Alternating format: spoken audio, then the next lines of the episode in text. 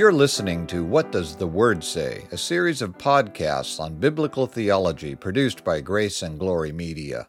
My name is Mark Roby, and I'm your host for this series. Our teacher is Dr. Richard Spencer. We're resuming our study of biblical theology today by continuing to look at external evidence that corroborates the Bible. Last time we finished examining evidence to corroborate the Genesis account of creation, and you made the important point, Dr. Spencer, that the Bible is not the result of an evolutionary development of religion, starting with myths to explain nature, and then ending in a monotheistic religion. Right. And in fact, people often go further than that picture with regard to Christianity in particular. I'm sure you've heard someone say that the God of the New Testament is a kinder, gentler version of the wrathful God of the Old Testament. Unfortunately, I have heard that. And of course, their point is that the evolution of religion continued and God, as a result, got nicer. But this view is completely wrong for at least two major reasons. First, as you just reminded us, we saw last time that the Bible, and more particularly the Old Testament, is not the result of an evolutionary process that began with primitive myths and then moved on to the monotheism of the Bible. And secondly, the God presented in the Bible is absolutely the same throughout. He did not change. So, this view that the God of the New Testament is a kinder, gentler, more evolved version of the God of the Old Testament is nonsense if you actually read the Bible carefully. We'll see later in our series of podcasts that, in addition to speaking of God's just wrath, the Old Testament is gracious from beginning to end. And we will also see that, in addition to speaking of God's grace, the New Testament speaks of his just wrath continuously. So, such a view is simply not consistent with the facts. Very well. So, we have concluded our brief look at the Genesis account of creation, and we presented some extra biblical evidence for the flood and the table of nations. Is it safe to assume that we're now going to move on to the next major section of Genesis? Yes, we're, we're ready to move on. Remember that we're discussing the major divisions in Genesis as determined by the Hebrew phrase, these are the generations, which our listeners may remember was introduced last session and comes from the Old Testament scholar E.J. Young's book, Thy Word is Truth. Our previous discussion actually covered several of the headings, although I didn't say that at the time. So the next heading we come to now is in Genesis 11:27, where we read, This is the account of Terah. Terah became the father of Abram, Nahor, and Haran, and Haran became the father of Lot. Now, I suspect that most of our listeners recognize the names of Abram and Lot, although some may wonder why it says Abram and not Abraham. Of course, the name Abraham is the name that God gave to Abram when he established the covenant of circumcision with him, as we read in Genesis chapter 17. Yeah, that's right. This is the place in the Bible where God first calls out a special group of people who will later become the nation Israel. The name Abram means exalted father, and the name Abraham means father of a multitude. So the name change is a reminder of God's promise to him that his descendants will be like the stars in the night sky or the sand on the seashore. All right, so returning to the count of Terah that begins in Genesis 11 and verse 27, we have the biblical history of what are usually called the patriarchs, simply meaning the fathers of the faith. So, what external evidence do we have to corroborate this account? There's one possible extra biblical reference to Abraham in the topographical list of the Egyptian pharaoh Shoshenq I, which many believe refers to, quote, the enclosure of Abram, but that is not agreed upon by all, and we have no other direct evidence in the form of inscriptions or artifacts that can be clearly traced to individuals noted in the accounts of the patriarchs, nor should we expect any from events so long ago. Nevertheless, we have a great deal of important indirect evidence, as we already briefly mentioned in Session 7. There we mentioned that the price of a slave listed in Genesis 37:28, for example, is consistent with the price known at the time from the Code of Hammurabi. We also noted that in Genesis chapters 21 and 26, we read about Abraham and his son Isaac both making separate treaties with Abimelech, and the forms of these treaties agree with the form for early second millennium BC treaties known from extra biblical sources. This evidence may not sound astounding at first blush, but I encourage the interested reader to consult the excellent book I've mentioned before by Kenneth Kitchen on the reliability of the Old Testament. We have several extra biblical documents from that period, and both the process of enactment and the form of these treaties is consistent with the extra biblical examples, and they are not consistent with examples from other periods of history.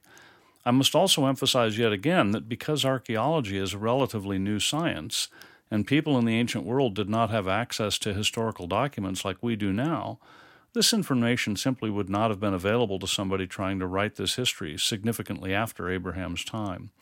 So there would not have been any way for a later writer to get such details right. It is amazing to see that we have so much information available now about human history from 4,000 years ago. What other evidence do you want to cite? Well, for one thing, the general social, geographic, and political histories presented all fit the period and place too well to have been concocted by some later author. For example, the types of arranged marriage, the travel routes and times, and so on all match. One particularly interesting example mentioned by Kitchen has to do with the Eastern Alliance of Kings, who attacked Sodom and Gomorrah and three other small kingdoms, defeated them, and carried off Abraham's nephew Lot and his family. We read about all of this in Genesis 14. Kitchen points out that the names for the eastern kings are all known names for the regions they ruled, and also, very interestingly, that this was the only period in history when an alliance of kings like this could have existed in that region. Not only that, but this is the only period in history in which peoples in that eastern region got involved with the politics of Mesopotamia. Kitchen concludes, quote, in terms of geopolitics, the Eastern Alliance in Genesis 14 must be interpreted seriously as an archaic memory preserved in the existing book of Genesis. Unquote. Very interesting. While we're dealing with this account in Genesis 14, let me ask you a question.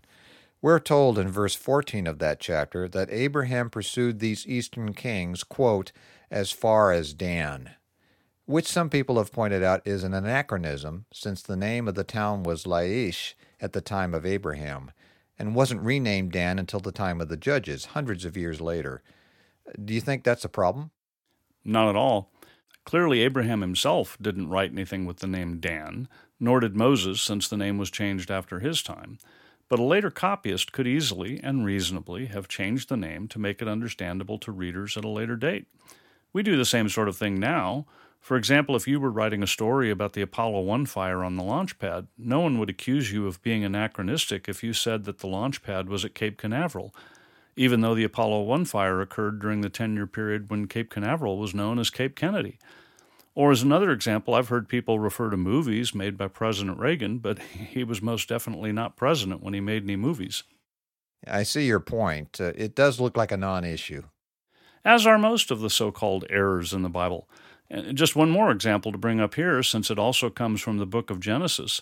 Some people have accused Genesis of being anachronistic because it refers to Philistines in Genesis chapters 21 and 26, even though the name Philistines was not used until hundreds of years later.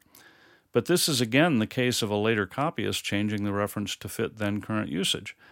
I think Kitchen gives a great modern example here.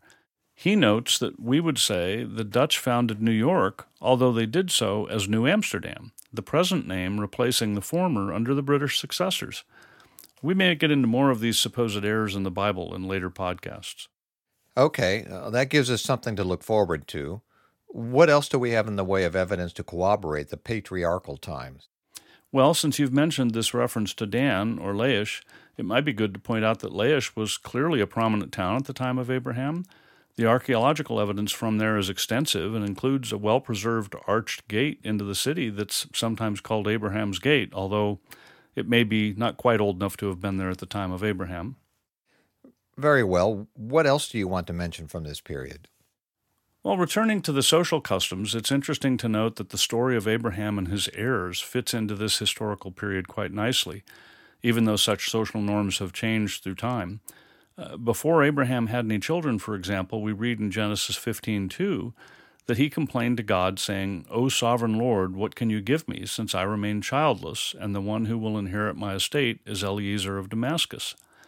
In other words, he was intending to adopt this member of his household and make him his heir, which was a common practice in that time and place. Then, further, when Sarah remained childless, she gave her maidservant Hagar to Abraham in order to produce an heir. This practice was also common at that time. Finally, when Sarah herself had Isaac 13 years later, the Code of Hammurabi did not give her the right to send Hagar and her child away, which explains in part Abraham's reluctance to do so. He only did so when God told him that it would be all right and that he would make Ishmael into a nation as well. I'm still amazed that we can say so much, even in terms of indirect evidence, for the life of someone who lived roughly 4,000 years ago. I share your amazement, and we have to remember that most, if not all, of this information was not available to someone who lived anywhere from a few hundred years after Abraham all the way up to about 150 or 200 years ago. That is astounding, and certainly puts the lie to the idea that the biblical accounts were created much later. How about Abraham's descendants? Do we have any more evidence for Isaac and his sons, Esau and Jacob? We already mentioned in session 7 that the price paid for Joseph when his brothers sold him into slavery in Genesis 37 is accurate for that time. In addition, we have more evidence of the same sort that we've gone over for Abraham, in the sense that the travels, marriages, names of towns and people, and so on are all historically accurate as far as we know. All right, what about the use of camels? I've heard some claim that the use of camels, as described in the patriarchal narratives, is anachronistic. Uh, how do you respond to that? I've heard the same thing, but I would respond that they're simply an error. First of all, the biblical accounts of the patriarchs mention camels, but not as a common means of travel. Second, we do have evidence that camels were in use at this time. Kitchen lists a number of pieces of evidence. For example, some bones from excavations for that time, a figurine of a kneeling camel from the time period, a cylinder seal from this time period with a picture of deities on a camel, uh, mentions of camels in a Sumerian lexical work of the period, a figure of a kneeling camel loaded with jars, and so on. His conclusion is worth quoting. He wrote that, quote, the examples just given should suffice to indicate the true situation. The camel was for long a marginal beast in most of the historic Near East, including Egypt, but it was not wholly unknown or anachronistic before or during 2000 to 1100. And there the matter should, on the tangible evidence, rest. Do you have anything that you want to add about this period? We could say more, but I think we've said enough. The point is clear that even though we do not have a great deal of direct evidence for the Genesis history of this period, we do have some direct evidence and a great deal of indirect evidence. I find the indirect evidence conclusive that the Genesis account had to have been written at the time of the events. It's inconceivable that anyone writing at a much later time could have gotten all these details right.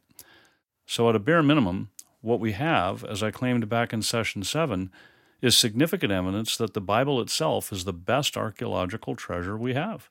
We can learn a great deal about the people of the ancient Near East, but far more importantly, we see that it is a reliable document and should be listened to when it tells us about the God who created the heavens and the earth, and before whom we will all one day have to give an account. The silly notions about the Bible being the end of some evolutionary process of human contrived religion is simply nonsense that should not be accepted by anybody.